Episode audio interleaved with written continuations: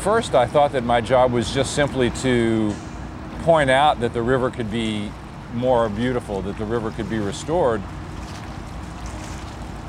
And then after a while, I began to realize that the first thing I had to do was to convince people that there actually was a Los Angeles River.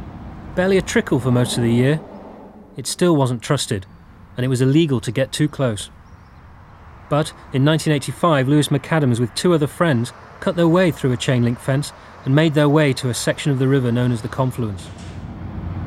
And when we got to the confluence, uh, the confluence itself uh, is like a uh, tunnel, and people were living in cars under in this tunnel. It was just a scene of human hell. It was near this very spot that Los Angeles was founded in 1781.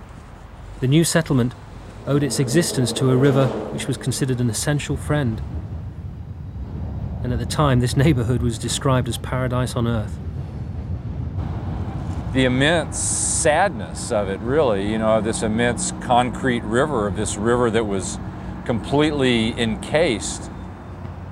You know, we said to the river, we asked if the river, if we could speak for it in, in the human realm. And the river, we didn't hear the river say no, so Friends of the Los Angeles River began.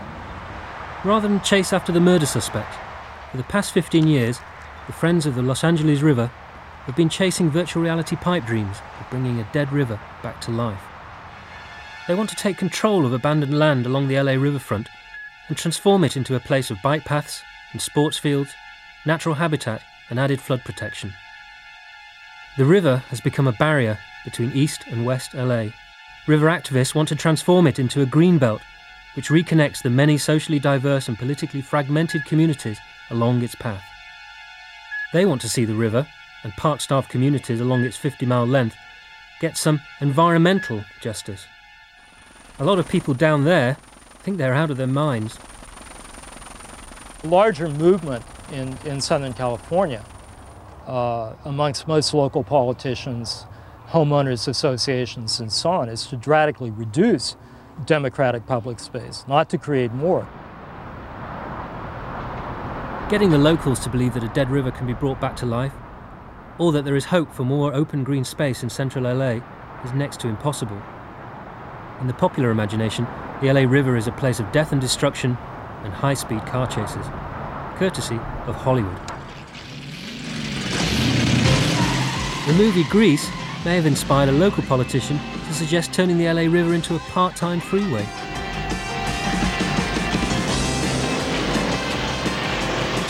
In Terminator 2, a running battle to decide the fate of the world begins on the LA River.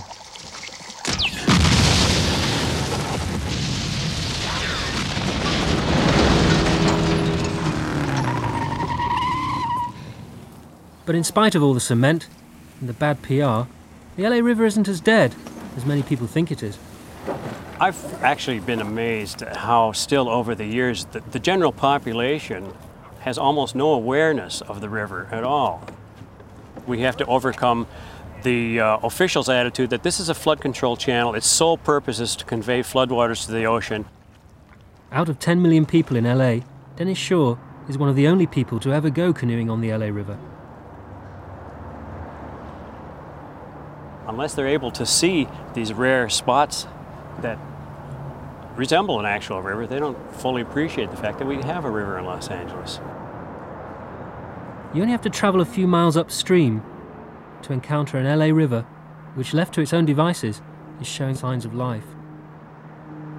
The engineers actually installed this channel. It was straight as an arrow and devoid of vegetation until the subsequent rains came and flushed in organic material, and uh, there was enough soil here in the natural bottom areas to start being revegetated and start to resemble the original stream bed. A semi desert climate means that the river is dry for most of the year. During the winter, when our heavy rains come through here, the water level rises dramatically in here. In spite of the remaining hazard of winter storms, river activists want to see more space in and near the river open for safe seasonal use. Los Angeles itself is one of the biggest park poor cities in the United States. And yet, here in the bed of the river, fenced off, locked up, you can be, be cited for trespassing if you're in there, is more acreage than there is in all of Central Park. And it really is an insult to the people who live close to the river that here is the space that cannot, even a few months out of the year, be used.